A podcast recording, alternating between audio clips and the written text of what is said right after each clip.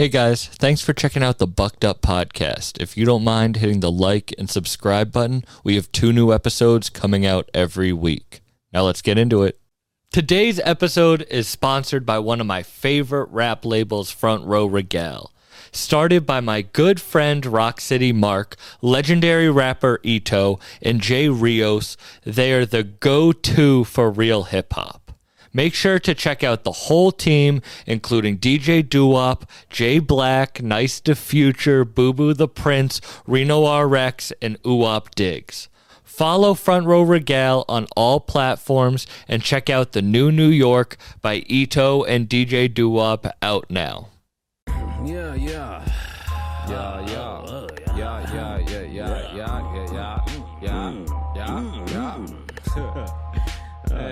So that sound does that Yeah. sound good to you? This is cool. Perfect. I'm happy you actually know what you're doing. Most people don't. Like they don't care It's a about what fully they sound operating like. business in here. Some people don't know. some people don't have Yeah, a fucking king's throne. A lot of people like to take pictures and they, oh, I never got it. I need to get those pictures developed. You know what I mean? Oh, We're yeah, like, you know what I mean? You know, it's not this that kind of party over here, bro. trying to like, get this shit in. You asked what my fans wanted. I only had one thing prepared for you in this whole conversation. Is that I've messaged this to you when we first When met. when do we um when do we start? we can start whenever. It's a Okay. rolling. Do you do start. like a do you like an intro? no, no? It's just a rolling start. What's up? It's Kosha Dillz. There's the Sam intro. on Bucked Up Podcast. I should Welcome have to the crib.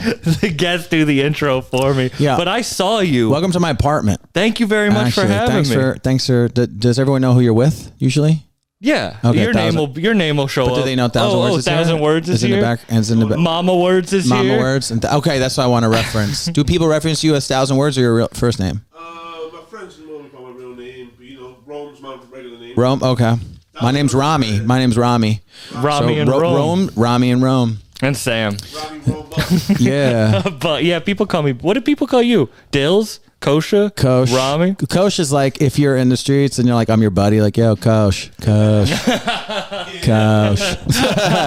hey, Kosh. And Jewish people say, kosher dills. Like, Is it like, hard like- for friends to call you your rap name? this is like an ongoing like tragedy and traumatic life experience of like, well, I want to know you was Rami. You're so much Rami and not kosher dills. And you're just like, could you like get out of my like childhood trauma and just like, let me pick my fucking rap name? That's how long I've been rapping. But listen, when I people said how long you've been rapping, I was rapping before using your real name was cool. It wasn't even a thing. No rappers used I a think real they just name. ran out of rap names and they had to start going by regular names. like Biggie Smalls had Biggie Smalls, Notorious B.I., all these other rap names before anyone would say Christopher Wallace. Yeah. know what I'm saying? Yeah. Yeah. Was that your first rap name, Kosha Dillz? My first rap name was Kosher Dill. Mm. That was it. I just literally got it off. I was 17. It was uh, You had to spice it up a little bit. Yeah, it was Kosher Dill. Then I was embarrassed about it. It was like uh, just KD flow because people made fun of me off the. I come from the era when people was making fun of you right off the gate. And boo! You think people are nice now? I, I don't, you know, nicer. I think people are just, you know. so people just hear your name and start booing. At that time, yeah, I mean, people just boo anyway. You know, it's coming from the Eureka Post Cafe. boo, you know what I mean? Yeah. I saw you a hella long time ago perform, like probably 2014 mm, in Boston Okay. at Brighton Music Hall. Oh yeah, with Riff Raff. That was 2015. That was 2015. 2015. So just so people know, it was Kosher Dill, then it was KD Flow, then I came out as Kosha Dillz. The best name out of the three. And if my I may say label, so. my, thank you. My label since day one, my PayPal account. If you hit me, Matzah for your mouth records. Matzah, M A T Z A H four yo y o apostrophe m o u f. is that what your LLC My is? my MySpace.com slash kosher deals in yo mouth with the F. yeah, yeah, and I so I was easily like influenced by like you know at that point like the main point of hip hop was to make people suck your dick. you know what I'm saying?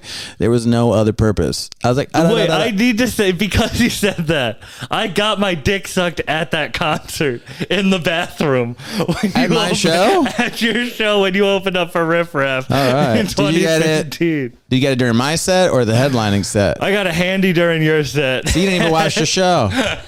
What are we doing here? What are we doing? I, oh, hey, it was a great hand job. I had to talk to you. Wow. You got a handy during the show. That's amazing. Yeah, right on the dance floor. Oh, okay. White girl with cornrows. Nice. Oh, okay. Back then, you couldn't get canceled for that. No, no, I like the danger. of it. 2015. It was still okay in Boston, which is probably still okay in Boston now. People don't Yeah. care. My mom told me that her type in college was white guys with dreadlocks, and I think that's one of the most traumatic things I've ever heard. Nice. Should you listen to Bob Marley? Uh, He's not white. This is white guy. But with they were like, you know, dreadlocks. they're like, we're like into reggae vibes. yeah, loved hacky sack. Yeah. Hell yeah. Hooping at night with neon glow in the dark hoops. I feel like ska Oh, is just white person reggae. Scott Hawkins is dead. Shout out to MC Lars. Um, yeah. I that You know, name is a name I haven't heard in so long. Vans Warp Tour. That was on the Vans Warp Tour tour. Oh, and shout out to the guy who booked me on that show who called me today from Bahrain. Does anyone know where that is? No That's- idea. yeah, it's in idea. it's it's like the oil Middle East. It's like part of the oh, and he know booked like you for the vans. He used to book, yeah. Shout out to Lance, Lance from Live Nation. I feel like more He was booking at Brighton, and now he's. I think he's uh, uh, a. a- From what I think, he's overseas. I think still in Bahrain. He might actually be in New York, but I feel like Vans Warp Tour is the wildest of tours. It Because is. it's just like white kids who don't give a fuck yeah, I think yes, and just hate their parents. yeah, I think there's a lot of teenage angst. And in my situation, it was like in your 30s angst. you know? Yeah. you don't really match the Vans Warp Tour vibe. I'm not Well, lie. the thing about and shout out to Kevin Lyman. The thing about Vans Warp Tour was like it was a dream come true. You have to understand from touring, you know, playing the Mid East or like or doing like a guest verse on like somebody's rap set on the upstairs spot to sell CDs, and then getting a call from CAA. You know what I mean? To do 40 shows at a specific amount of money and be like, yep, you got to buy into a tour bus. And you're like, wait, what do you mean? Tour bus? Like they don't just give them to you? And that's the thing, dude. Like, no one tells rappers anything. Underground rap has confused the entire society that we live in today. People think they could show up late. People think that an hour late is on time. That shit. Vans Warped Tour, you were up at seven o'clock working like a construction job. It was my dream come true. It was like I have a real job. I was getting checks.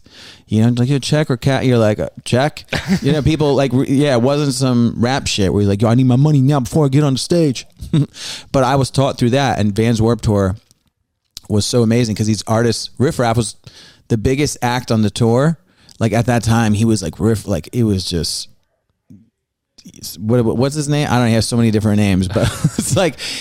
Yeah, the yeah the Pink Panther, Dusty Jody Dale, High. Jody High Roller, and he had security, like the biggest security guy who's like gone on to do security for like Ariana, you know, the biggest of the big.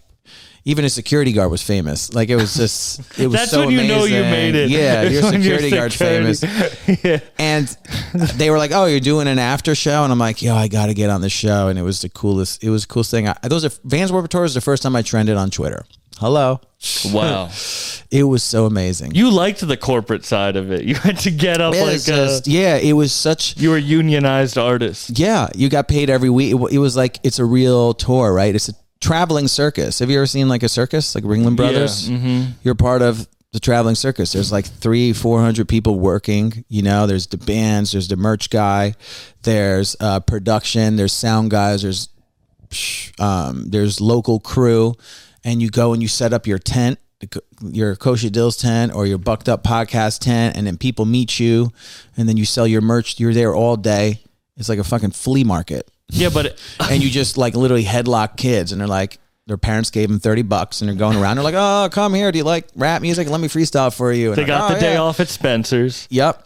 Yeah. And they're like, I'm going to spend this and I'm going to get a pin and a button. And I was selling pickles at the tour. Really? Yeah. Because people are like, I'll buy a pickle. I love the pickle guy. And that's when, all right, this is, I don't, this conversation is taking a turn. Do you remember when, do you remember when, uh, I taking pickle, a turn. I was talking about getting my dick sucked while you were on stage. Yeah, oh my god! we, we took a turn Speaking of kosher dills, uh, he's getting handy, and pickles were becoming popular from Pickle Rick. Pickle Rick had just come out, Mm. so they're like, "Hey, it's Pickle Rick! It's Pickle Rick! It's Pickle Rick!" I mean, it, the Pickle Rick explosion. If you look now, just like a couple things on Instagram, just for anyone watching, pickle related stuff and then all your instagram will be like pickled ice cream pickled pizza pickle this and all these posts go viral because people are like there's like a whole subgenre of pickles so An obsession of pickles. yeah um thousand words if you reach under that table i could show you the merch from vans warp tour just grab one of those shirts and toss it over here here you go throw it over you hear it this is a pickle button up all right Oh wow. Yep. I'm gonna just show you. And this shit still sells. Shout out to Shalom Clothing who designed this. I'm gonna hold this up. Hold on. It has the pocket and everything. Yep. Sorry, this is gonna piss people off. The sound. It's okay. Fuck them. that is a dope shirt. This is this is a shirt you would buy at Warp Tour. I'll give you one. Okay. Thank you very much. That's a Throw that's a legendary shirt with It the is. pickles. Yeah, dude. You can wear it at. You can. I'm sure it'll be a big hit at Drumwork Fest. Now, what's your favorite pickle? yeah. Um. What would, what would you say if I don't even eat pickles? you you're anti pickle. I mean, you know, it's like, do you listen back to your podcast? Never. Exactly. Wait, did you invent pickles? Um. Yeah. Yeah. You were just playing with vinegar one day and throwing cucumbers around. so crazy. Like, um, no, I have, you know, actually, shout out to Grillo's. They get make great pickles. Um, they actually have a pop up in New York City right now. Um, there's, it's whatever. I like homemade stuff. I mean, obviously the kosher dill, pickles in a bag. If you go to the South, but you're not a pickle fan. I mean, I wasn't. It was just a thing. It was just a name. It was, it was nothing to do with pickle. It was like obviously a double entendre, triple entendre. Kosher dills is not for my love of pickles. I was 17. It was a sexual reference, as you can say, kosher deals in your mouth. It was a Jewish reference. And it was like a hustle reference because I was a hustler. I was like kosher deals, kosher deals. You know what I'm saying? Just you know that it was a play off all the words. I couldn't commit to anything. Do you regret sticking with that name? That's interesting. I, let's ask the let's ask the listener. no, I, I, to be honest, it's it's awkward because a lot of people. I'll go to like uh, an event or something, and they're like, "Oh, kosher deals, how are kosher the, thing, the pickle thing," you know, and you're just like, you know, you're just like, dude, just just call me Rami, just you know, just. so Back to the going by your real name. back to going by your real name thing. Yeah. It's like, do people be like, "Oh, bucked up"? Do people just call you bucked up, or they're Yeah. like, "Oh, hey Sam"? Mm-hmm. So I get bucked up a lot. Yeah, I'm glad up. that Buck's my last name. Oh, okay, yeah, yeah, yeah, exactly. My last, my my name is an ill name, so- and I that's why I kind of really want to push for like branding my real name on my next tours and shit. Rami Matan Even-Esh or Ram Matan Even-Esh. That's a dope name. Yeah, my first I wasn't a, I wasn't always a Jewish rapper. My first name was Ram, which means high exalted. My middle name is Matan, which means gift. So everyone in middle school called me Ramadan. Mm. Okay. Yeah, Yeah. this is a Muslim holiday. So you're rebranding yourself. Yeah, dude. I mean, no, in a sense, I'm definitely trying to let people know who I am more. I don't think people really know much about me. They People don't me. realize you don't like pickles. Uh, people don't know much about me. They're like, it's like, oh, the guy. Mm-hmm. You know, and I'm okay. I I branded myself pretty much as like a hard worker. so it's like, it's definitely like, oh, I want people to like get to know me and, and learn a little bit of the backstory and shit. And when you're telling about your backstory, you have to, you know, my name's not like Jacob Weinstein or just like an American Jewish name. It's like it's, it's not an American name. Yeah. You know. It's hard to get branded as a hard worker because you have to keep up that work ethic. Yeah, it's it's actually weird. I it's like people who you I don't work hard. I need to express this to people. Being on Instagram for like 8 hours a day is an addiction. It's not it's not a work ethic, you know what I mean? Yeah.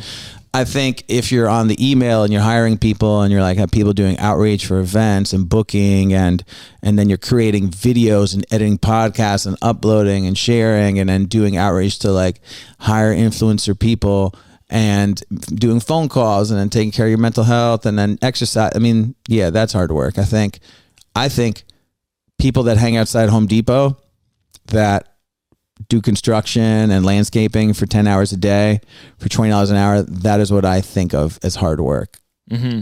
you know what i mean i think creating um, relationships with your supporters and and fostering them to be your diehards Like people who have diehard fans versus people that are continually trying to like be in the spot and outreach to people that don't fuck with them anyway. Like that's not hard work. I think the hard work is fostering the relationships you have with your existing supporters. Like you're going on tour, you're doing the Bucked Up podcast. Yeah. You know what I mean? I think me rapping on the street continuously because I knew that was a genius move to get go viral in New York City to get me auditions to go on Wild 'N Out at 40. Are you 40? Yeah, 41. Damn. Mm-hmm. Good for you. Thanks. Looking great. Thanks, dude. I would never have guessed that. I can't wait till I'm 50. you know what I'm saying? Now I do. uh, Okay, I don't. But now I understand why you would want to rebrand from it. a name that you picked when you were 17. when just you're like- a grown ass man now who wants to be grown- known as who you are. Exactly. You know how fucked up it is to like go through your 20s is like, and this is not anything. It's just imagine, imagine existing in so many different worlds, but your name was Old Dirty Bastard. He didn't make it through to be who he was. You know what I'm mm-hmm. saying? But imagine Old Dirty Bastard alive today, just like navigating and like black tie affairs at the fucking Met Gala. Oh, hello, Old Dirty Bastard. You know what I mean? It just kind of people are like, oh, that's. But you you're know, doing comedy, which is Right, like right, right, taking right. it as a j- taking your yeah, seriousness you have to take it as seriously a joke. as a joke. But I also, it's like a quest to discover yourself at a later. You're like, dude, I'm just getting started, and it's not my fault that I'm just getting started. It's just it took me this long to discover. Oh, this is like the next step. You know what I mean? Do you think you decide to freestyle on the street because you consider yourself not a hard worker? No, um, freestyling on the street. That's a great question. Freestyling on the street was a thing that happened when, like, I shout out to my old roommate Lonnie. He's one of my best friends. This guy was a broke cab driver making ten dollars an hour, who um, lost his cab license, became Uber driver, lost his Uber license, lost his Lyft license, and then rode his bicycle to work at a rehab for twelve dollars an hour, right? As a grown man, grown man. And then he did that and he kept working, working, and now he's like multimillionaire, like owning, you know, like uh rehabs. You know what I mean? Um and he was like, Rami, he's like, shut the fuck up and go rap outside. And my whole thing was, I want to be inside. I want to be in because I ha- I had a Super Bowl commercial, and what happened is I had a my biggest hit in 2012 was that with Jesse Shack, and I had a Super Bowl commercial. It was like a six figure deal with Bud Light, but I didn't keep working mm. because I thought I was like, oh, I deserve. I didn't make. You know what I'm saying? Yeah. I just imagine having zero dollars and then not and being from the underground rap world. I'm talking like rapping like having songs with like RZA, C Rays, and and you know trying to do shit with like Cannibal Ox and stuff stuff like that, right? And then having money. And then just living in LA and just disappearing because you're just living and not continuously working because the money goes and Yeah. five thousand and ten thousand and twenty thousand. It's like how they say people win the lottery always goes broke because it's Right. not about what you have; it's about what you do with the money. Exactly. So I was like ashamed, and I'm just like, yeah, I just need to go. And I never had a real job, so I never. I only sold drugs and delivered pizza, and I like sold. I mean, I sold Cemetery Plaza door to door. So a whole nother story. I was killing it. um, but like I came from the hustle world, so I didn't. No one taught me how to do things. I just learned from mistakes and like mistakes, right? but the street performing was like my form of hard work. It was like it was like, yo, that was my construction job. It was like just get out there and rap because you are a rapper. You have something to say. You like people, and this is a way to just be out of your head Yeah, and not be like resent. You know how artists be. They're like, I should be this or I should be on that tour. Like you're so busy thinking who you should open up for, you never you forget to foster your own development. Mm-hmm. So the fucking the street shit was just like, yo, YouTube and going. You know, people posting about you, and I'm like, I don't have to tell people listen to my song because they're hearing me rap in real time, and I'm rapping about them.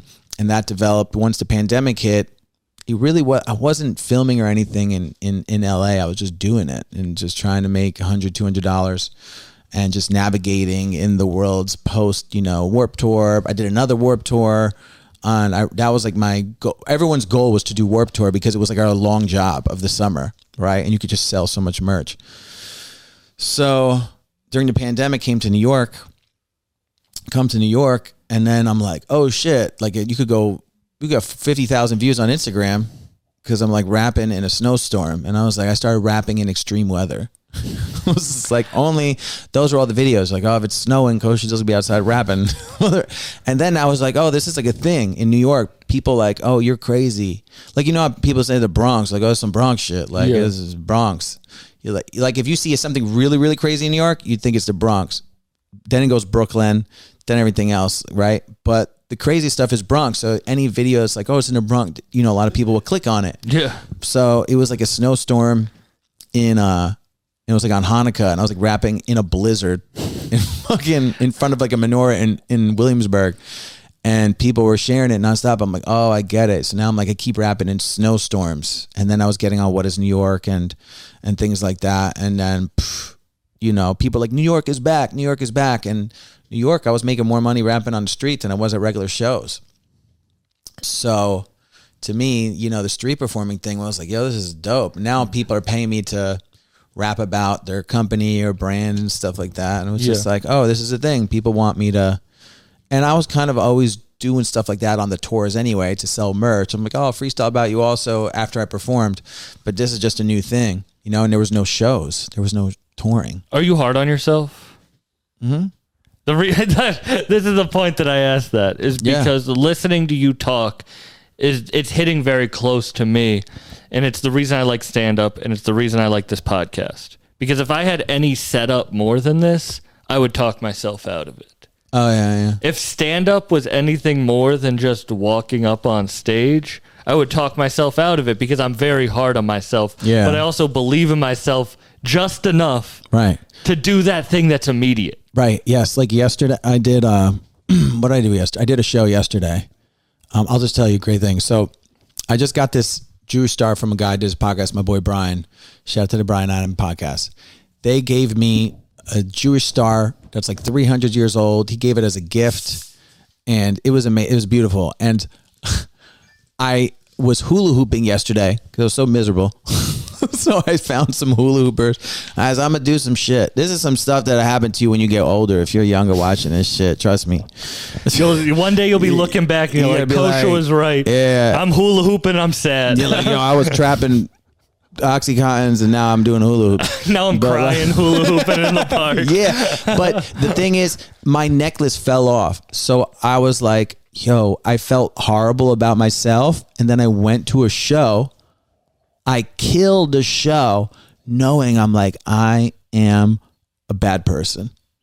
Even though I'm not a bad person, but now because I lost something, you're like beating yourself up. You're like, oh, I'm, I'm a piece of shit. And I went back and it was there and it was it was messed up. But I found in this is 34th Street, so this is the craziest shit. I'm in New York City. I dropped my necklace, a 300 year old Jewish star from Austria. The guy bought off like a, a site, like you know, an auction site. It was authentic, and um, I got it as a gift, and I already lost. You know what I'm saying? It's just like, dude, well, how disrespectful is that? In my mind, I'm thinking this guy must think I'm so disrespectful. I'm not. It's just a mistake. It happened. Shit happens, right? But um, I still did. I could still kill a show. I could perform in front of ten thousand people. It doesn't mean I feel. It doesn't mean you feel great about yourself. You could have a, a million downloads on your podcast, and you're like, dude, I am. Sam is a. You're not a good person. you know what I'm saying? It's Yeah. so crazy. That shit is is bananas. So that's stuff I'm personally working on. But I think artists feel like that in general because we know we could do more. Like that's what people are like. You work so hard. I'm like, dude, I am the laziest fucking guy I know. But do you think that thought is what pushes people forward? Because if you were happy with yourself, you wouldn't want to do anything more. When you made all that money, you didn't want to do anything, you know, because like because I was you hit the level. Yeah, you hit the level. You, hit the it- level, but when you're unhappy with what you're doing, that's just going to keep Yo, pushing you so forward. it's so crazy. Yeah, man. So that's why I'm working. I'm I'm working on like like I make myself run faster through like trauma. I don't make myself run faster because come on, brother, you're about to kill it. Like we're Yeah. about to kill it, and it's a whole mind shift. You know, a thousand words doesn't want to take another fucking picture of another rapper, but you're like, yo, this next picture is gonna be the one that goes. It's gonna be the best one to post, and um, it's an unquenchable thirst success. You know what I mean? Could you like, all right, you, you're, you know, you talk about Buffalo rap, right? And just like, um, Benny the Butcher, and just like thinking, I remember like listening to his music before my rap battles at Wild 'N Out. I told him this shit, and I'm like, and then um and then I met him and stuff, and I'm like, oh man, this this picture would probably be like huge, whatever. Like no one no one cares about my fans. I probably know who he is. Really, I have like such an interesting you know follower base from Wild 'N Out to like the Jewish world to underground. You know, maybe only underground rap people do. But and and that's obviously like such an understatement because so many more people know us than we do. But you're always like, oh man, this was like the meeting that I needed to have before I went to Buffalo. Like I can't believe I'm doing a show in Buffalo. I'm meeting like Buffalo rappers in the air. Like what are the chances? And uh and just no, nothing. And then on to the next thing, you know. Yeah. Oh, I thought we were gonna do this podcast and someone's gonna hit me up. It's like, no. you know. Yeah. So you do the, your first your first time you get on TV, you're like, yes, I got on TV. That's crazy. I got a Super Bowl commercial. That's crazy. But reality is, it's better if you had a bunch of small commercials, right? And you have that consistency. of structure, and that's the shit you learn of as you get older. Yeah. You know, you're just like, man, I wish I had 10 two thousand dollar licenses because you're like a little HBO, little MTV show, season six, episode four, whatever. But you get on TV the next time and you're like, damn, I ain't even on TV that much. And you're like angry, you're complaining, thinking another season of Wild 'N Out. You know, you know, just see how it is. You're like, wow, it's called the law of diminishing returns. The only thing I learned at Rutgers University in economics. Hey guys, this episode is sponsored by Infuzed Productions. Anyone who likes good weed, good music, and good people needs to check out Infuzed Productions. And make sure to come to one of their upcoming shows, always featuring your favorite cannabis vendors and growers. Also, don't forget to come join the Grumpy Cup in Greenfield, Mass, July 8th and 9th for a comedy show, cannabis competition, barbecue competition, and exotic car show. Make sure to hit up Infuzed Productions on IG, Facebook, or go to infuzedproductions.com. That's I N F U Z E D Productions.com. Or if you want to check out the Grumpy Cup, go to thegrumpycup.com. Let's get back into it. You eat a cookie. The first cookie is fucking amazing, right? The second cookie, not as amazing because you already ate the first one. This is also for people who smoke weed. Fourth cookie, Yeah, you're, you're listening, right? Some- Yeah, I'm listening. I'm listening. By the tenth cookie, you are sick of yourself. You know what I mean? By the tenth season of Jersey Shore, you think the situation is like, oh yeah, I'm so excited. I'm scared. Yo, dude, are you serious? No way. There's no way. It's it's impossible. So how do you stick into like a mind of like, yo, man, I'm so crazy. It's I'm so grateful that I'm having like a stride at my older years. And I thought I made it when I did a song with RZA. I was in the studio with RZA and Kool G Rap, rapping, rapping, Yeah, rapping, at what age? killing it. Um, at 29, 30.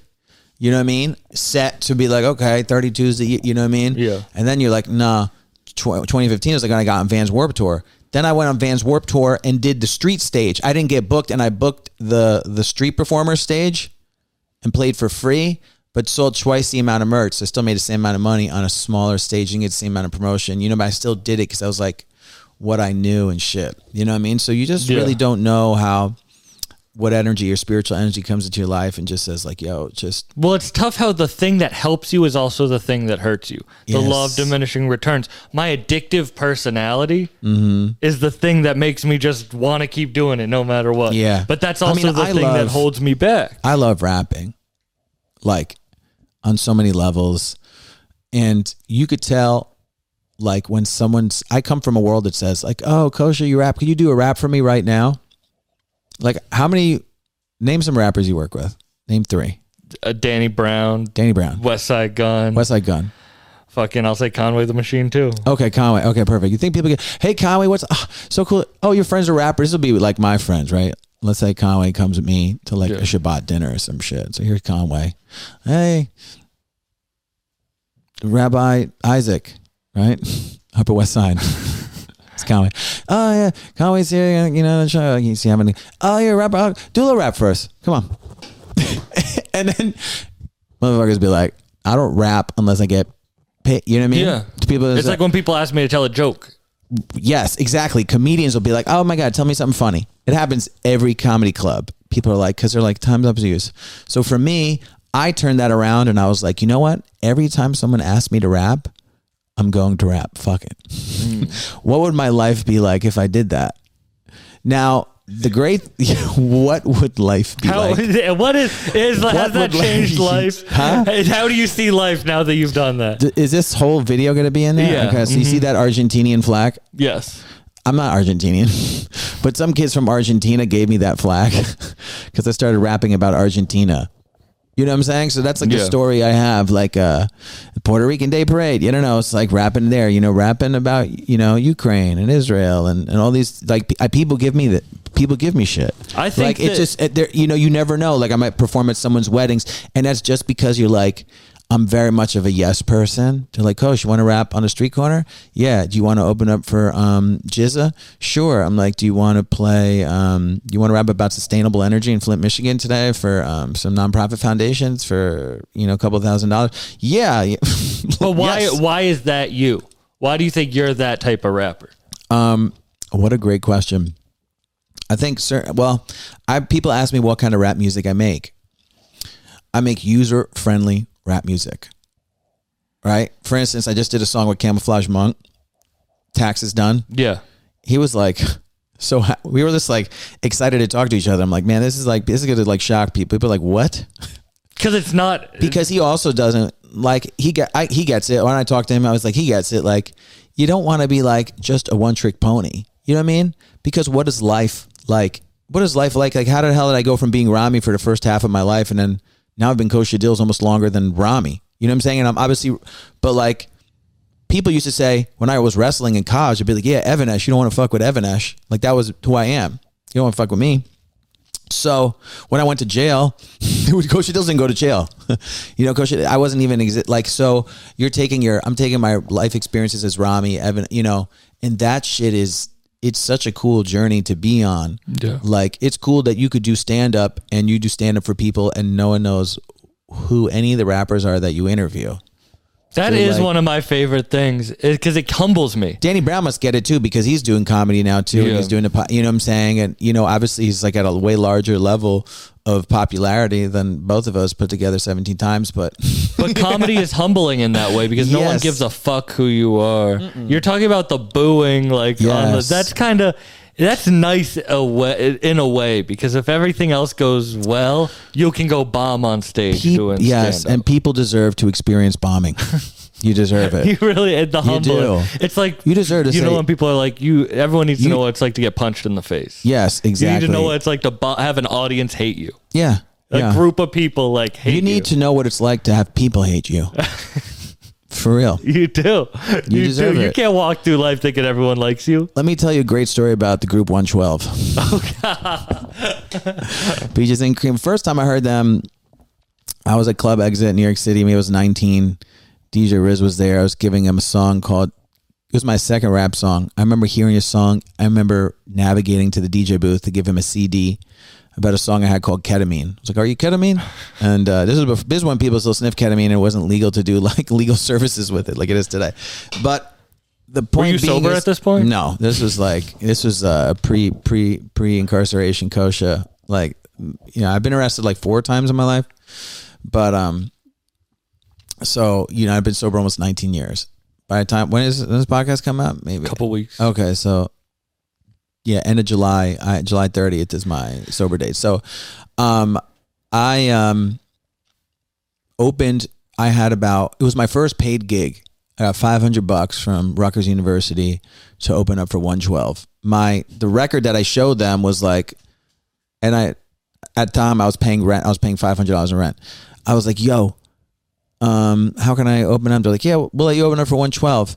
And I had like my music was super hardcore underground, like horrorcore was the thing. I had a song called Chainsaw Music. You were going. You were in yeah. Chainsaw Music Zone Out, and uh, it was all music I recorded when I was high, but I I was I released it when I was sober. so it was like because my goal was to like release the vinyl. I was like um um matzah for your mouth, something celebrity. I don't know. I was like a frat party celebrity or some song, and they were just like. Boo!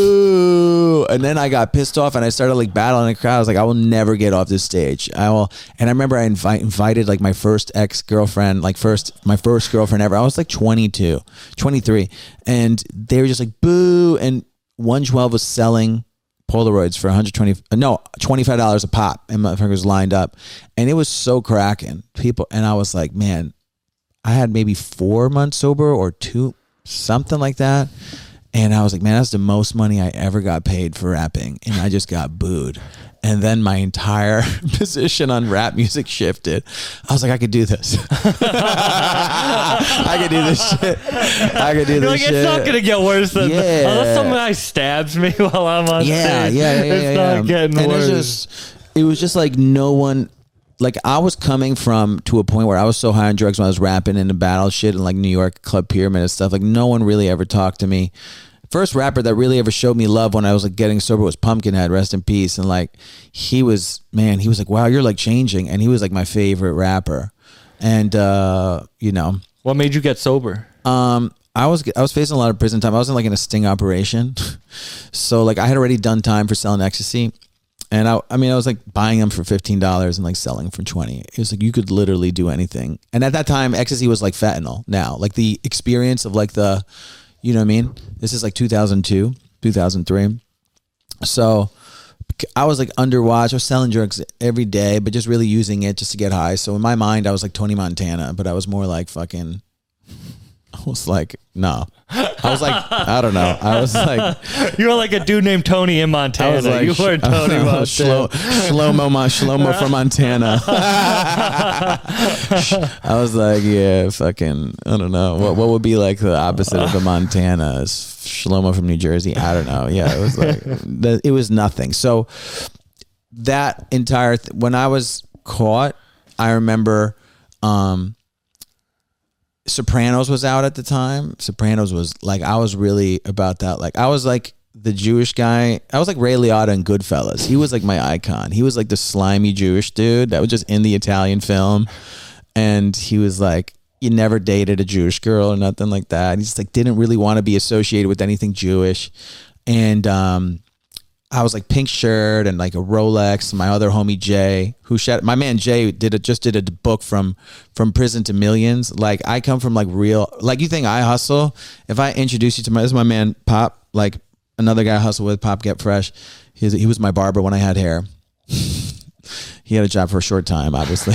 I know. Uh, Trust me, I'm. I'm No, no, no. You, you, you But- looked at my head. but that was it. It was like I was I had a bunch of cocaine on me and I was in handcuffs and I didn't even throw the large amount. I threw the small amounts. That's how drug addicted I was. I was selling cemetery plots door to door. I was set up on all campus. coked up. Yeah, I went. Yeah, I like I like the idea of selling cemetery plots on a college campus. Yeah, yeah. I was door. Yeah. You're knocking on dorm It rooms. was, yeah, no, but I did it. I did it in uh, Edison, New Jersey. I remember it was. I was just like, back then you got jobs at the classified section. It was ill.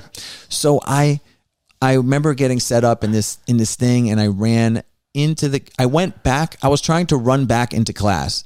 So when I first did my time, I had about sixty credits. Then I came back and I had almost like 110 credits. I was about to finish, and all I wanted to do was finish college, and then I was going to stop drugs. And I was like hoping I would get arrested or go back to meetings because I already had to go and get things signed so I would get out of trouble. And uh, yeah, I was basically on probation from like 2001 to like 2008 or 9 or 10, something like that. It was set up and I got, I didn't do time. They didn't find the large amount of drugs. And that was like the sign from God or something that I was like, yo, I have a chance to do what I really want to do. And once I got sober and I was like able to breathe through my nose, I was just writing raps and stories and books. And I'm like, I am going to do this shit. I'm going to release music, you know, I'm, and this is my, this is my plan. And I've been on that, that journey ever since. Did you find religion during that time? The first time I ever seen a rabbi, this is because I like, so for people that don't know, I'm definitely involved in like the Jewish space in the world of like touring with Matisyahu. And then, you know, there's just so much different kind of shit. But like, I only saw a rabbi in jail because everyone else was seeing a pastor. so I claimed religious discrimination. I was like, I'm not working. I thought I, like I Wait, said, that's the first time you ever did no, anything like I did a bar, I did a bar mitzvah Okay. and I went to Hebrew school, but like from then to like where I was in jail at 20 turning 21, nothing. And um and then after that I was, you know, I got back in. I did uh like before I did birthright right before I was like uh, birthright's like the trip you would go Jewish kids in college take the trip to go to Israel and shit.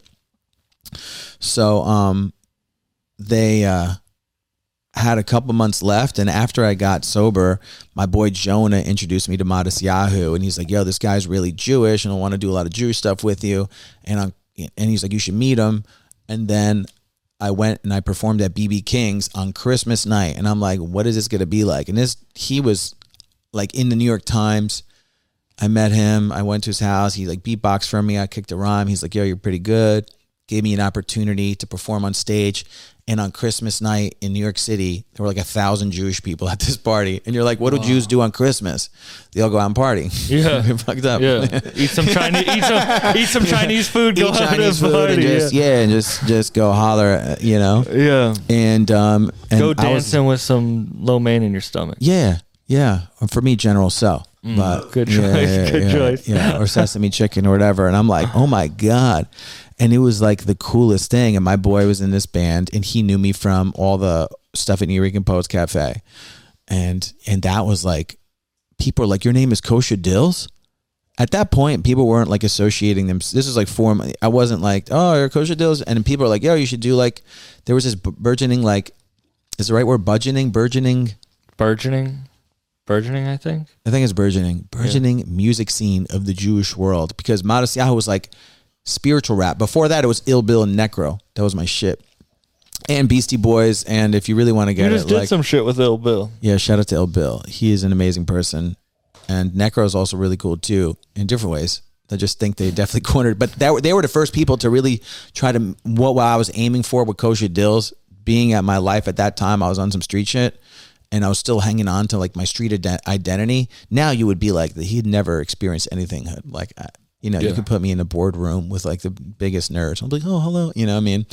Um, but at that time I was like I wanted to be like the street Jew. I wanted to be Ray Liotta from Goodfellas. I was just like But no, rel- no religion. nah nah more I, cultural identity because you know religion there everything else no religion. relationship with a higher power. I should say. Well, I have a relationship with a higher power on a, on my spiritual level, mm-hmm. but like no organized religion. But being Jewish is an ethno religion, so I'm more in touch with the Israeli side. Currently, I would say what brings me closer to a higher power is speaking Hebrew, just like speaking another language. And that's because that's like the footsteps of my parents and what I was really always identifying with of like growing up and speaking another language. And I think that's super ill and powerful to be able to communicate with people. I think communication is the higher power for me. I speak Spanish, as you heard. I speak Hebrew, English. I took Italian. I would love to speak. I mean, I would love to learn Arabic, like French. This is like what I would. That's what I would consider successful. Being able to communicate with everyone properly. Mm. That's like to me, and that's like what an artist does, right? If you're looking like the rappers you're talking about, Westside, and and then it's like being able to communicate to so many people, and they actually understand the words that you're saying, and they're speaking them back to you, even though it's a song. But that's the illest shit that a human could do is be able to. That would be my superpower. You heard? Speak every language. Speak every language. Yes, that would be like, because then, what's fucking with that? Do- okay, so You could do. Com- imagine doing comedy in every single language. Yeah, I, I did comedy because I felt so under misunderstood, and I Yes. just wanted people to.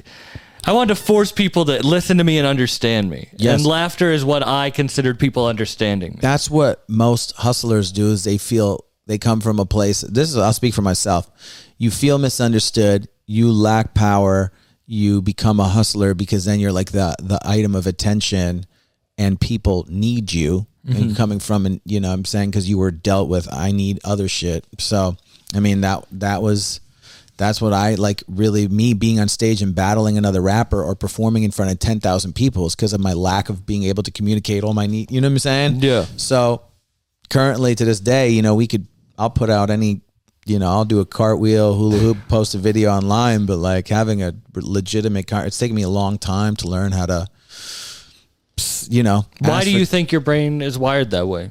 I think it comes from like generational trauma of of um my whole family dying in the Holocaust, passed down to my parents, passed down to you know to kids, to living in a country where you know there's always a war, there's always like watch your back. Like my father the other day, he's like, "Oh, you're performing in Israel parade, or you're performing, or make sure you watch your back." Like my dad thinks something, I will get stabbed. Like most parents do not just say, like, "Yeah, be careful," you know what I mean? And everyone be like, "Oh, be careful," but you know, also like I'll talk about addiction and be like my mother would be like, why would you tell anybody that? I'm like I've literally done that my whole life. You know what I'm saying? Yeah. And it's like I've never had another job because like I'm going to New Zealand this summer and I have to fill out like uh, you know, when you go to these other countries and you have criminal records, you have to fill out like I'm a decent person. You got to get a person to write a letter. That's the shit so demoralizing. You're like, Mm. Oh, dude, I'm so detached from that. I did drugs for four years. I have all this record. You know, I mean, I did drugs a little bit longer than that, but I've been cleaner longer than I have been high. Yet this stuff travels with you, like no matter what. It's so Yeah. messed up. If you do one bad thing, people just associate you with that forever, right? If you do all these good things, you need to get proof and show it to everyone. No one even cares. you know what Yeah. I mean, they still deny you. Yeah. it's even in our society's like framework. So that is that's a big reason why of like me performing. It's just it's consistently like way to get out of my own head and get out of myself because like you know Get in that flow state. yeah, you don't like it's it's crazy because other people be like, "Wow, you're so awesome," and you're like, "Dude, this this is nuts. I, I need to feel like that. I need to feel like you're. You need to feel like what your number one fan thinks about you, not the people in the back. You need to feel mm. about like about yourself, like the people do in the front row, not the motherfucking cool dudes in the back that want to be in the guest list. Fuck them. Bye, take a bitch. For real. You really need those people in your corners. You get, you know what I'm saying? But shout out to everyone on the guest list too. I love you. But you like I need to feel about my and um, especially performers, we need to feel about ourselves like the people that pay us. How much you charge? You charge five thousand dollars? Okay, cool. Then you, you ask yourself about the guy who you charge five thousand dollars, and then the guy tried to pay you seven hundred, and you're like, you know what? That's my man. You know what I'm saying? He knows this guy. That guy. He's my man. And it was like the most difficult thing to ever deal with. It's like literally like Yeah. you would literally want to shoot yourself seven times. Like, you know what I mean? Yeah, yeah. After dealing with that person who asked for three discounts and this and this, and then they don't even do it. Yeah, no one listens to the golden rule. And that's- to treat others the way you want to be treated. and that's all That's- related to like trauma stuff because the person's who does that is just keeping he's always preventing himself from moving forward just making the deal I, there's nothing i love to do more than pay people full price it's such because you would never have any issues you paid the asking price you would Yeah. like literally go you would have by the time you die you probably have like an extra five years you know, Do like, you? yeah Do you feel like? So Are getting- you're are saying we getting deep Are we We're getting deep. Yeah, you're talking about about uh, trauma is uh, how you're wired today is based on trauma. Straight Yeah, I back think- to like you were talking about the I Holocaust. not. Yeah, I did not need to. First off, no, most people do not need to sell drugs to survive. Let's be honest. Everyone could get a job. You it, like I listen. I I tainted my entire life by making five dollars on an ecstasy pill Why did you sell drugs then? because because you're like I wanted to be the man of the tension, you know, and you're like oh, and I'll get high and, and I'll get and so it was just like I was in control. So people come into this shit because they lack control. People want to feel like they're in control of a situation. No one likes to go like it's like you, you ever get into a fight mm-hmm. and a motherfucker's about to just beating your ass and you j- jump. Okay, maybe not. Yo, and you're like you're helpless, but you ever win a fight and and and, and somebody's on the ground, like you feel like you're in control, right? And that's just essentially like you're you're in fighting for your life to be like, if I have this and I I know that you need me. It's like someone hitting you up and offering you a gig. They're always going to offer you more than you're like soliciting yourself and saying, "Hey, this is what I do," and you're like, "Oh, well," you know what I mean? Yeah. um and that's and it goes back to that and it's just wired from like the way i was just the, my interactions with my my family from like you know and everyone has whatever they have and they going into their adult life but it's up to up to you to like navigate that as an adult So you go to your feel? first rabbi while you're in prison, but when do you find your relationship? Jail, I wanna say with- it's jail. Sorry. yeah, yeah, yeah. When did you find your relationship with the religion? Jewishness because Kosha Dillz kept getting sought out by like um like w- going to So you're like forced, not forced into it. Yeah, but just like, that Kosha Dillz was like a magnet because see, my, Rami is also an Arabic name, Palestinian name, Syrian name, Lebanese name, Egyptian name. So I was like, uh, and I knew I kind of, I really loved like going to my family's house in Israel and and and like my relationship at that time was like, yo, I think if I do this thing as Kosha Dillz, like it'll kind of attract a lot more in the in in this world. And after having an experience with Matisyahu, uh, performing for like a whole room of Jewish people is so ill. And just performing for a crowd that you never performed for. I'm talking this is 2004. I was rapping since 99. So you think I was 5 years I was rapping for all black people and I was the white boy. And I was, you know, it's Newark and in New York and Puerto Rican people and you know there'd be one Asian guy and white dudes with backpacks. And then you're like in this room and everyone's having a good time. I didn't even know this existed in rap, that people were having good times at shows. you know what I'm saying? I didn't know that because I'm coming from underground rap. And I'm like, But this everyone in is- the audience is also on the show. Yes, yeah, and they're just like, it's just it's just not the same experience. And people were singing along. I'd never seen that, and I'm like, this is what I love. I love this. And people are like, you're awesome, Kosha Dillz, you're amazing. And I was sober, and I'm like going to meetings, and and I was still, uh, and the person I went to that show with ended up overdosing and dying, my boy Andy. And so it was like leaving this life behind and going into this new thing. And that was just attractive. And it was like culture and there's religion and there's these groups and these like, you know, y- you know, 20s and 30s groups. And they're like, yo, we're doing this thing. You should come and hang out and we'll learn and study. And maybe someone will book you for an event and you could just talk about stuff you do. Yeah. And you're like, That's, that sounds enjoyable like on a personal level. And I'm like, oh man, it's awesome. And then I just started being Rami and Kosha Dillz. And I was just like, Kosha Dillz, Kosha Dillz. And that world, that world that I'm telling you about now, I'm talking like 2006 to 2010, doing both of those worlds, rap world and Jewish world, that sort of like catapulted me. And that, that definitely catapulted Matisyahu. Like when he first started, those small groups were just, you know, you go to Oakland or you go to Atlanta and you go to you know these things called Chabad houses and mm-hmm. they're just like, yo man, come hang out, you know, and just eat food and and hang out and give us a rap or something. You know, posting on Facebook and then just all these groups and these micro groups, micro communities. Yeah. In all these cities and just travels. And next thing you know, you have a name. Next thing you know, you're playing events, you're playing shows for like, you know, door money or rap battles. And then you're like, hey, can we give you a thousand bucks to like play this party we're doing? It's gonna be like 300 people. And you're like, fuck yeah, dude. I was delivering pizza and selling cemetery plots, selling fucking Coke. There's no no such thing as niche. No, it was just, it was like, it, it made sense. It was like, all right, Coach if there's people like you, there's other people out there who like that. Exactly. And you just have to find those people. Exactly, dude. You could have never told me that, like, after company flow, Run the Jewels would have existed. But you see, like, culture changing. You're like, oh man, people love Killer Mike. I saw Killer Mike play shows in front of different fans, and it was there were not a lot of people. Not there was a lot amount of people at I- my shows, like hundred people.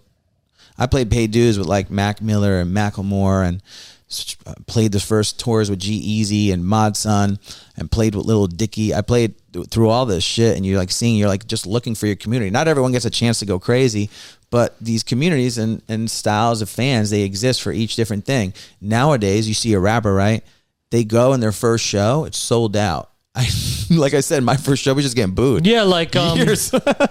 like uh, the. BL uh, BLP Kosher, shout out to BLP. co- yeah, that show was crazy. yeah, you guys had crazy. just done. You guys just were together. we were I just feel like. together. Yeah, yeah, yeah. He's awesome. He hit me up when he came to New York, and we knew each other through other Jewish people that we recorded with in, um, our boy um Yosef and and this black Jewish kid and in uh in Boca, and it was just like it was just ill. And I because I did something with this dude Nissim Black, who's a black Orthodox Jew who I knew from Seattle when he wasn't Jewish. He converted. I saw him go from not being Jewish.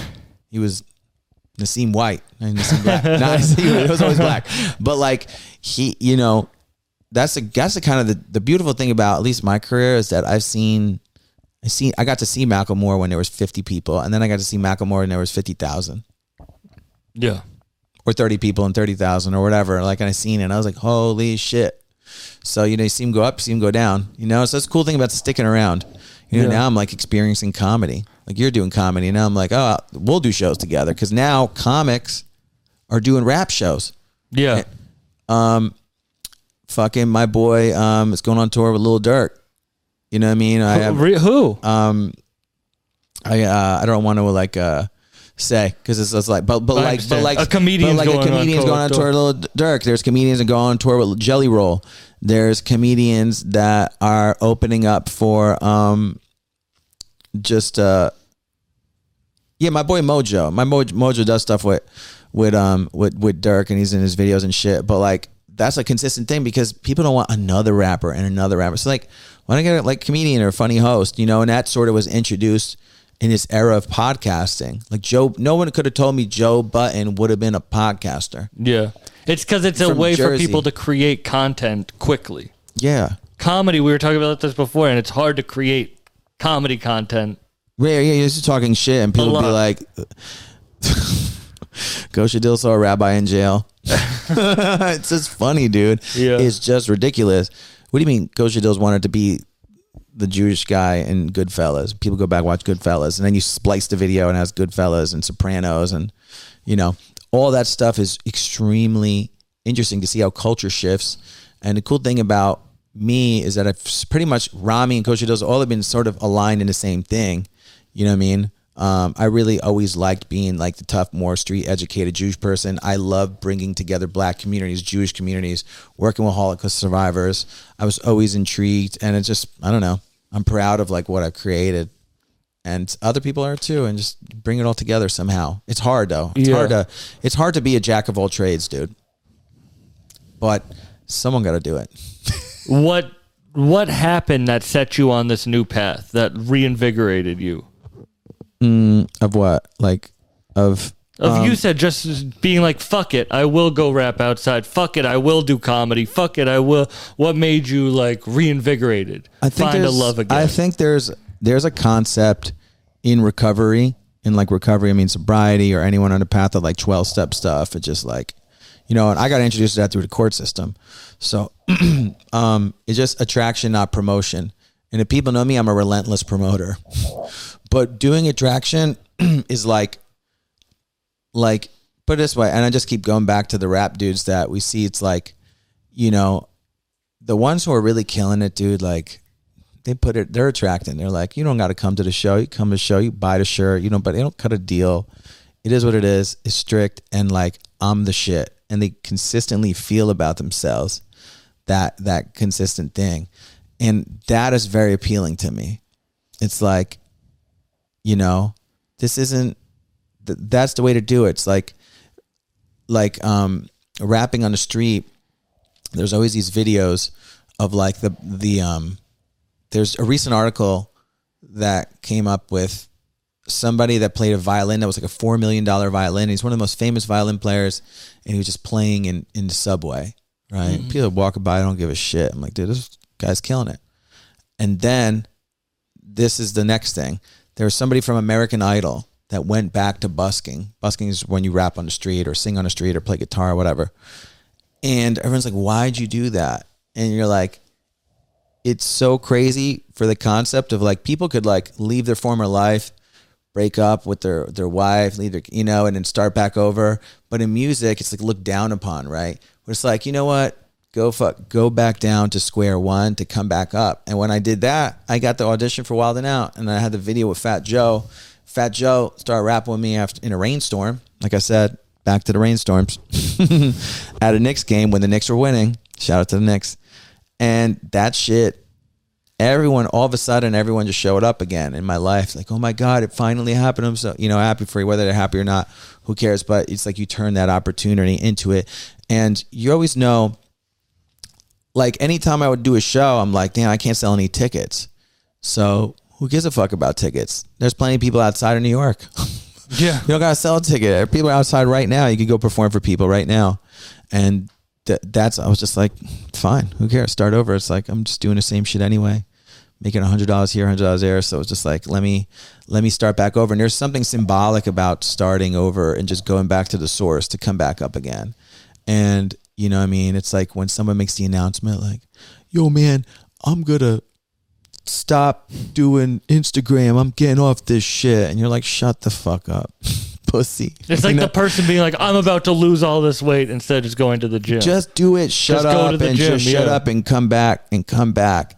And the thing is, no one knew you were doing the other stuff anyway because they weren't following you anyway. Yeah. You know what I mean? So for me, it was like, who cares? So I just did a film and I'm like, I'm coming at it. Like, no one, it, you know, I'm not married to anything, but I was finally happy that like I got the opportunity to go on Wild 'N Out as Kosha Dillz, and then I got my characters on Wild 'N Out on television as Kosha Dillz. And now that I'm doing there, even there, they were like, you can do whatever you want here because this is like your this is like your opportunity to really is the last place. My Wild 'N Out family is so amazing. It was so so dope to be part. It's so dope to be part of a community, right? Of people that just do their own thing. You would think you would never fucking get there, and you you do, and then you're like, holy shit, I could do it. And like even when I was there, I was I was like, yeah, I want to, you know, I want people to really know me. I'm Rami, you know, Coach is my real name.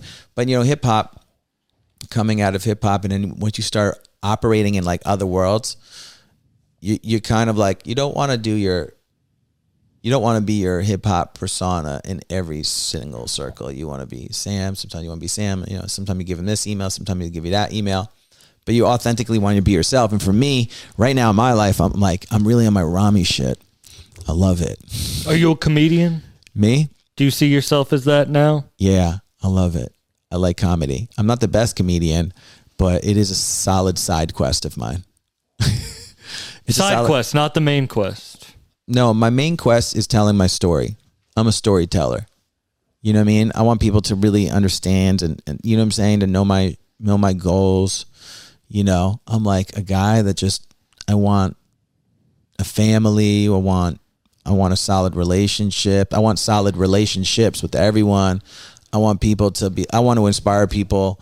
And if I could do that in rap, if I could do that through a media post, if I could do that by writing something, if I could do that by singing something, if I could do that through telling a joke and bringing people together, then why not? Like some of my clips on comedy are getting way more than my music videos. And I just started. You know what I mean? They're not all going to be like that, but that's not what I do it. You know what I mean? I know all my street performance videos aren't going to blow up, but I do know that they make people happy and shit. And you know what I mean? Yeah. And yeah, it's it's fun. And like I think I think if you come from making a song called Chainsaw Music as your first release, it's it's really dope to like make a song called Taxes Done. And it's like I remember when my dad was forcing me to do taxes. He's like, I don't care if you made six thousand dollars. You're gonna fucking learn how to do this shit. Because that's what he was taught. He was only taught that. He was not taught emotion. my Yeah. dad was not taught anything. He Wasn't taught rhyme scheme. Yeah, he wasn't taught none of that. But now us in like this new generation of like the last of the millennials and the new Gen Gen Z type shit, like we could re we could rebrand Earth. We're rebranding Earth, ladies and gentlemen. So it's it's really cool to like say, you know what? No, I could I could do this shit. Like you, if if thirty is the new twenty, now forty is the new thirty, and people are you know making film at a late age and podcasting is becoming something, then I could I could do comedy. I could do open mics again. You know. I love that, man. That's beautiful. Thanks, man. For real. Dope. I, I'm about to do an open mic tonight. Last thing. Yeah. Craziest experience busking. Craziest experience busking. Um. Oh shit. Yeah. Wait. Nah, that wasn't it.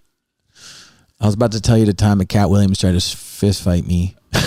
You can't But, drop that and not tell it. Yeah, no, that was in LA in 2011, and he, I asked him for. You weren't a 14 year old boy. I wasn't a 14 year old boy, no. But that wasn't. He I, thought it he was wasn't street performance. Oh, okay. I do have a really, I have a crazy experience street performing. This was, this was um, but but yeah, the Katt Williams thing was funny because I just did Wild 'N Out with Cat Williams. He's awesome, and uh, he's just a, he's just a legend. Katt is just.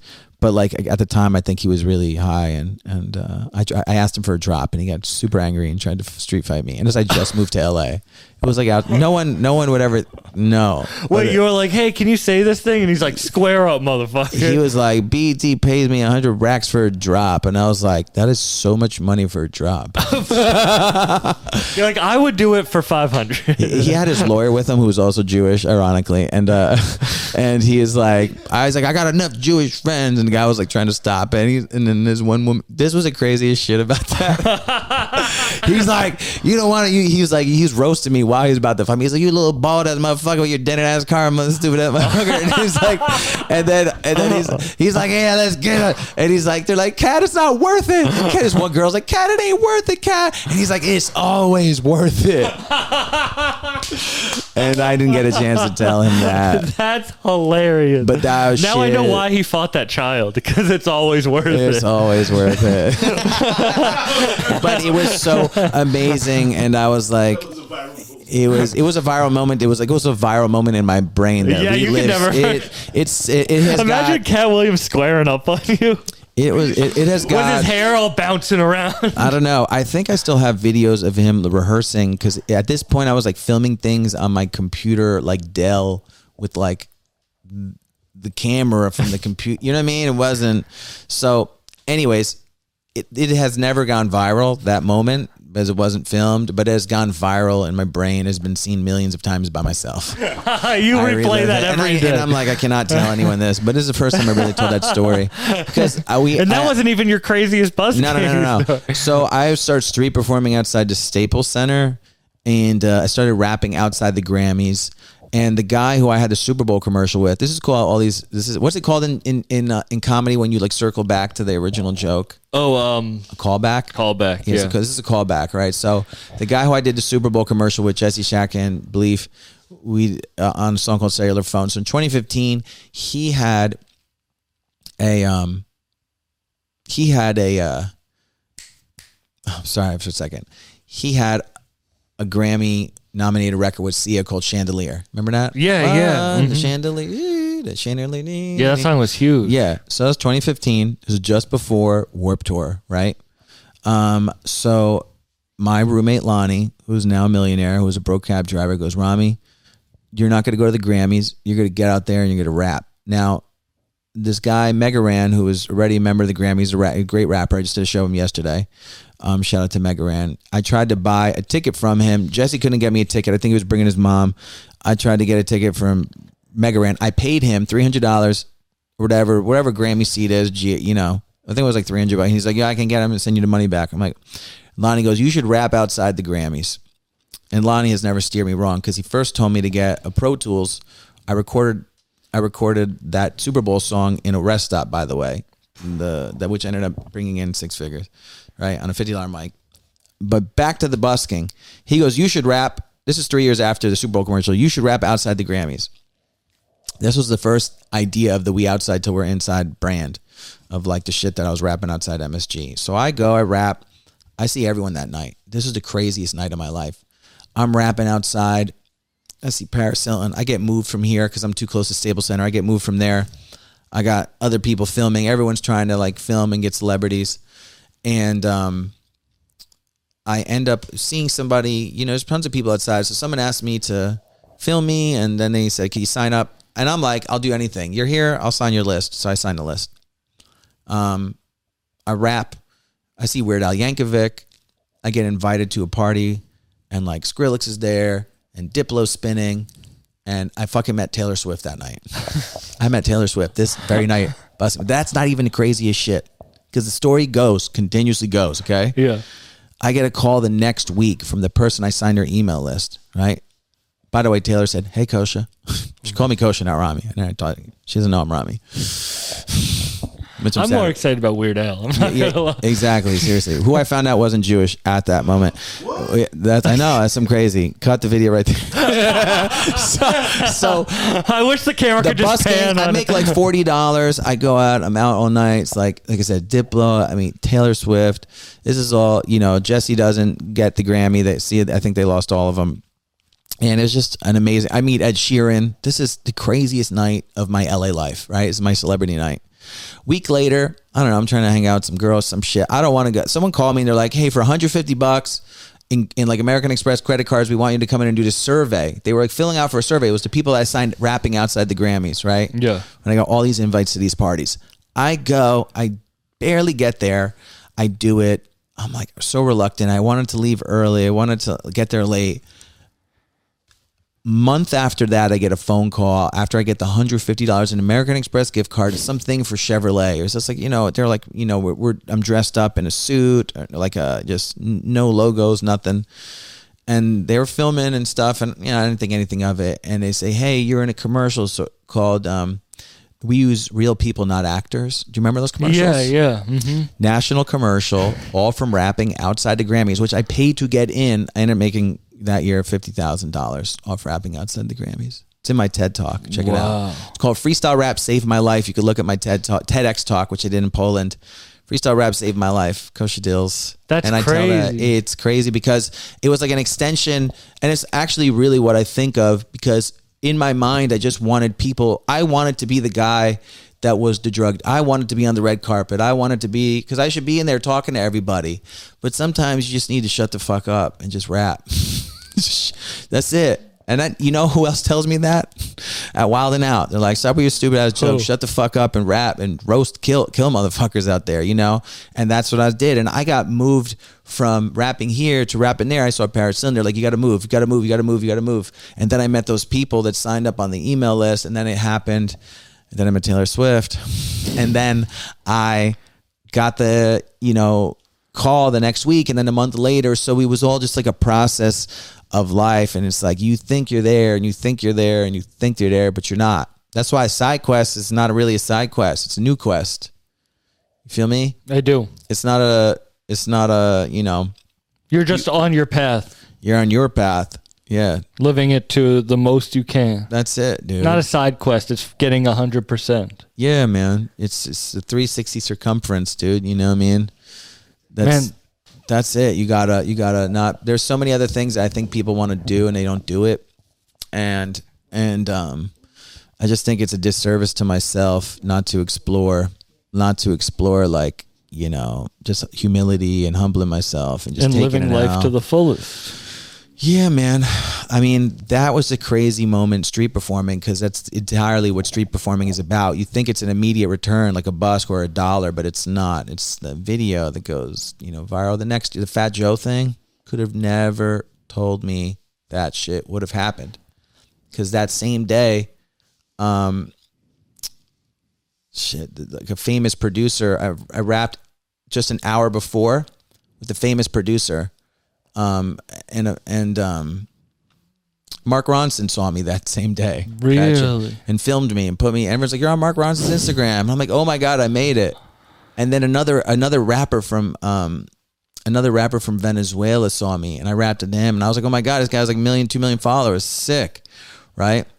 And I never even posted that video because same shit after I rap with Fat Joe was insane. And then the week after that, I rap some dude that was from like Bangladesh saw me rap. They gave me a hundred bucks, invited me to perform, and paid me in Ethereum when it was worth like.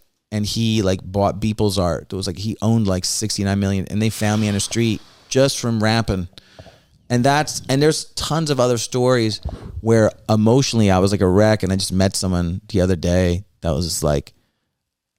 I met somebody that did hula hooping, and I'm just like, someday it's gonna be this person. He's like, you should hula hoop, and I was like, I'm gonna fucking hula hoop today. And it's not like it's not about money. You know what I'm saying? It's about following my path and not getting off the path. And living. Yeah, and you're not like maybe you're not the funniest guy, but I'm not trying. I'm trying to be the best me. You know what I'm saying? If that makes you laugh, cool. If not, boo me, bitch. I've been booed by one at 112 shows. I could take anything in my life. Man, that was beautiful. I think you. that's a perfect ending. Um, I really appreciate your hospitality, your time. This was Thanks, man. a long time coming. Get some vinyl. I got vinyl. I got a ton of them here. I don't sell that many, but it's a He great also has pickle shirts. I have pickle shirts, and I got a kosher hat. You got to see the kosher hats. Yeah, head up the merch. Any final words? Any words of wisdom to leave him on? I didn't do it. No, no, just kidding. Um, yeah, man. Um, I just appreciate people being receptive. If you watch the whole video, cool. And uh, sh- you know, support you, man. Buy your Thank you. stuff. s- Subscribe to his channel, and if you want to follow me, uh, Kosha Dillz. Everything is K O S H A D I L L Z. Um, on Instagram, Twitter, Facebook. Um, my website's koshadillzworld.com. And uh, I am available for cool stuff to do. So if you're like, hey man, I want you to come perform at my barn in uh, upstate New York, and there's waterfalls behind it, and I got, you know what I mean? Like, let me know. You know Yeah. I mean? I'm, I'm and maybe you'll see us on a comedy show sometime Yes, coming yeah, yeah, yeah, exactly. And shout out, Wild 'N Out is out every Thursday right now on VH1.